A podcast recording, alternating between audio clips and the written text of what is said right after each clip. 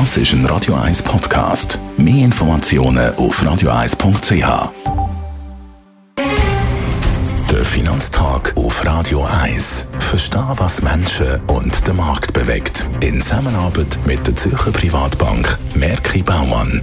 www.merkibaumann.ch Gerard Biasco, Anlagechef der Privatbank Merki Baumann. Wir liest und gehört überall Inflation in der Eurozone. Ist die Februarinflation der Eurozone eine Überraschung? Ja, ist eine Überraschung Man kann sagen, man kann sagen ja und nein. Nein, weil es ist schon am Tag vorher die französische und die spanische Inflation rapportiert worden und die sind eben schon über erwartet hoch gewesen. Von dort her ist es äh, nicht mehr so eine große Überraschung gewesen.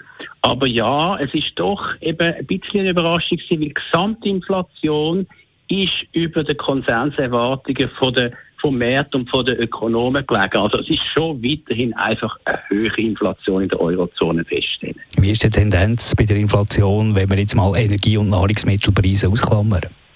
Ja, das sind ja die, die immer stark schwanken, die Energiepreise, Ölpreise, Gaspreise, Nahrungsmittelpreise. Und wenn man die eben ausklammert, dann redet man ja von der sogenannten Kerninflation.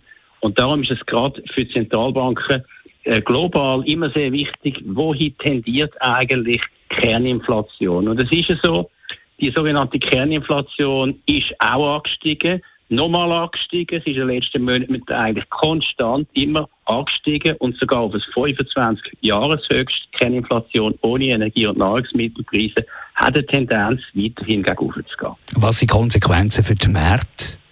Ja, sind natürlich klar. Äh, Konsequenzen sind, äh, dass äh, muss weiterhin mit Zinserhöhungen rechnen, auch in der Eurozone. Allerdings muss man sagen, dass Zinsmärkte, Finanzmärkte, haben da natürlich bereits äh, deutlich reagiert nach der französischen und spanischen Inflation.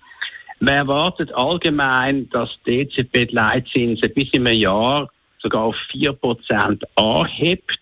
Wir haben 2,5% momentan, also man, redet, man erwartet und redet von deutlichen Zinserhöhungen, was natürlich auch gerechtfertigt ist, nachdem die Präsidentin von der Europäischen Zentralbank, Frau Lagarde, in der letzten Zeit immer wiederholt hat, dass die Inflationsbekämpfung müsse weitergehen.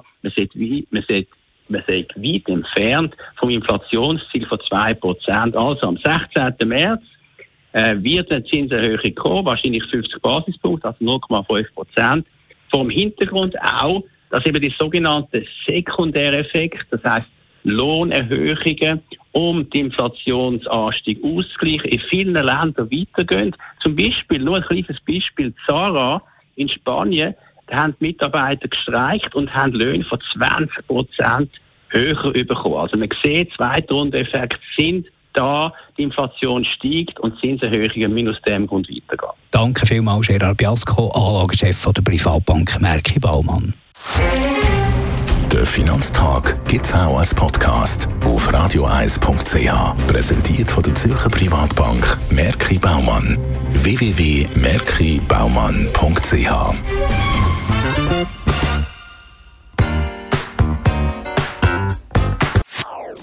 Das ist ein Radio 1 Podcast. Mehr Informationen auf radioeis.ch.